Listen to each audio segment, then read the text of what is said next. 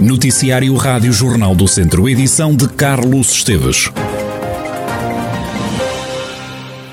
Foi por um milagre que um carro não caiu ao rio na zona das termas de São Pedro do Sul. A viatura destravou-se e ficou pendurada num muro e foi por um autêntico milagre que não caiu ao rio. O episódio aconteceu em frente ao Inatel. O condutor não sofreu ferimentos, saiu sozinho do interior da viatura, mas um outro homem que tentou segurar o carro acabou por ser encaminhado para o centro hospitalar Tondela Viseu com ferimentos ligeiros. Os dois homens têm cerca de 60 anos. Quando os bombeiros chegaram ao local, o carro estava suspenso. Foi amparado pelos bombeiros até à chegada do reboque. O alerta foi dado quando faltavam 15 minutos para o meio-dia. Estiveram no local operacionais dos bombeiros de São Pedro do Sul, apoiados por duas viaturas e também a GNR. A partir de agora é preciso mostrar o certificado de vacinação para realizar visitas aos lares de idosos. Uma norma acolhida com bons olhos pelo representante das Misericórdias do Distrito de Viseu, José Tomás. É uma medida que está difundida, que é aplicada às IPSS, no caso da visitação, que me parece bastante sensata e é uma questão de segurança e, portanto, deve, deve, ser aplicada uh, sem qualquer reserva. Até porque nós estamos a, fal a, falar de um universo no nosso país em que 85% das pessoas estão, estão vacinadas e, portanto, 85% das pessoas têm certificado de vacinação para apresentar. Não vejo aqui nenhum problema relativamente a esta matéria. Outra questão é sabermos se, além das visitas planeadas, eh, das saídas eh, dos utentes, eh, podemos ainda, a partir do dia 1 de outubro, dar sinais de maior abertura, ainda, nomeadamente na questão das visitas, no número de visitas que podem acontecer ao mesmo tempo, e também na saída de utentes. E isso é que é importante agora refletir para se tomarem decisões das quais não nos venhamos a arrepender. Também José Costa, o Presidente da União Distrital de Viseu, das instituições particulares de solidariedade social, aplaude esta medida. Acrescenta que a maioria dos familiares dos idosos concorda com a exigência de certificados de vacinação para visitarem os idosos nos lares. Concordo com a medida por enquanto. Eh, nesta fase, enquanto não houver reforço, for dado reforço da vacina aos idosos, eu concordo que haja alguma precaução, tanto na visita dos lares, porque ainda existem alguns surtos pelo país, por isso hum, temos de ter alguns cuidados, tanto ainda com as, com as visitas. Daí eu concordar plenamente com a medida. Os familiares, hum, como sabe, de uma maneira geral aceitam. Portanto, há um caso ou outro que, pronto, que não, não gostam da medida, mas mas tem que compreender que, de facto, para proteger os seus e para proteger os idosos, portanto, tem que, tem que ser assim. Agora, para se visitar idosos nos lares, é preciso mostrar o certificado de vacinação. O ainda presidente da Câmara de Lamego perdeu as eleições do passado domingo. Na hora da saída, Ângelo Moura, que foi candidato pelo Partido Socialista, lembra o trabalho feito ao longo de quatro anos.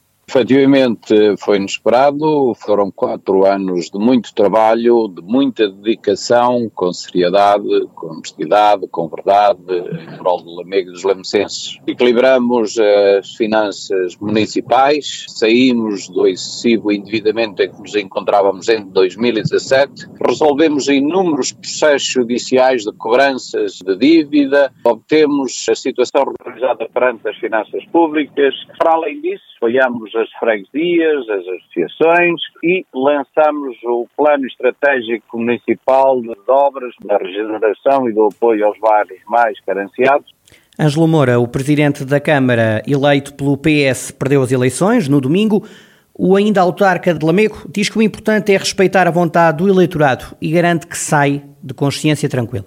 Não obstante este esforço, de facto, cerca de metade dos lamecenses entendeu não renovar essa confiança. A vontade do povo é soberana, temos que a respeitar e também fazer valer, obviamente, a vontade de quem, com cerca de metade dos, dos eleitores, depositaram em mim toda a confiança. Respeitaremos a vontade do Lamego dos lamecenses, é assim, em democracia, eh, e, portanto, consciência tranquila, trabalho feito, vontade de o afirmar e defender. Ângelo Moura, presidente da Câmara de Lamego e candidato pelo Partido Socialista, que não conseguiu a reeleição para mais um mandato. Já o candidato dos Cidadãos Independentes do Conselho de Carregal do Sal e ainda presidente da Câmara Municipal, Rogério Abrantes, contactado pela Rádio Jornal do Centro, não quis prestar nem gravar declarações. O autarca diz que as eleições foram no domingo e que não há mais nada para dizer.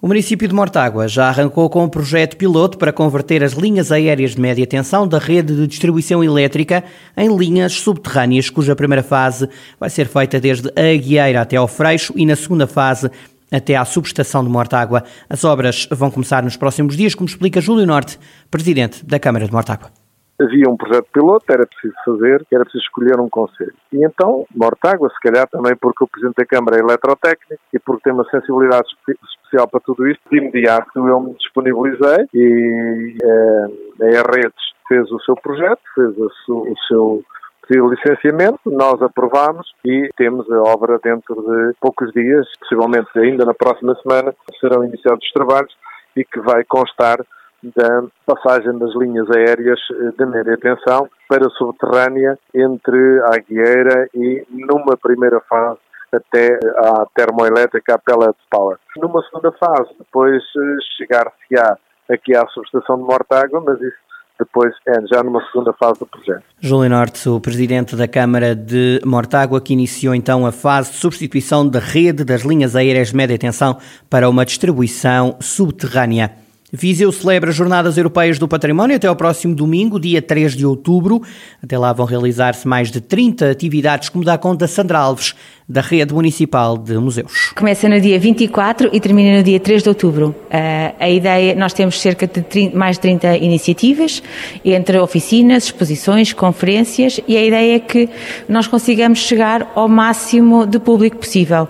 E os, os, os museus mantêm-se, os museus, a biblioteca, o centro histórico e também alguma zona do Fontelo estão com iniciativas uh, nos sítios, uh, e portanto esperamos que seja possível todos os, o público viziense e quem nos está a visitar neste momento possa também usufruir desta programação mais alargada. Sandra Alves, da Rede de Museus Municipais de Viseu, que celebram até o dia 3 de outubro as Jornadas Europeias do Património com exposições, oficinas, roteiros e instalações de luz. O Núcleo de Animação Cultural de Oliveirinha, em Carregal do Sal, vai voltar a levar a cena o espetáculo Serração da Velha. A ideia é levar a população a participar da peça de teatro e os ensaios já estão a decorrer, como explica José Manuel Figueiredo, presidente do NACO. Os ensaios estendem-se por, por, toda a semana. A criação é feita basicamente do zero, a criação musical, a criação artística é feita do zero, apesar de, de seguir as linhas da, da Serração da Velha tradicional, que nós fazemos há, há 16 anos.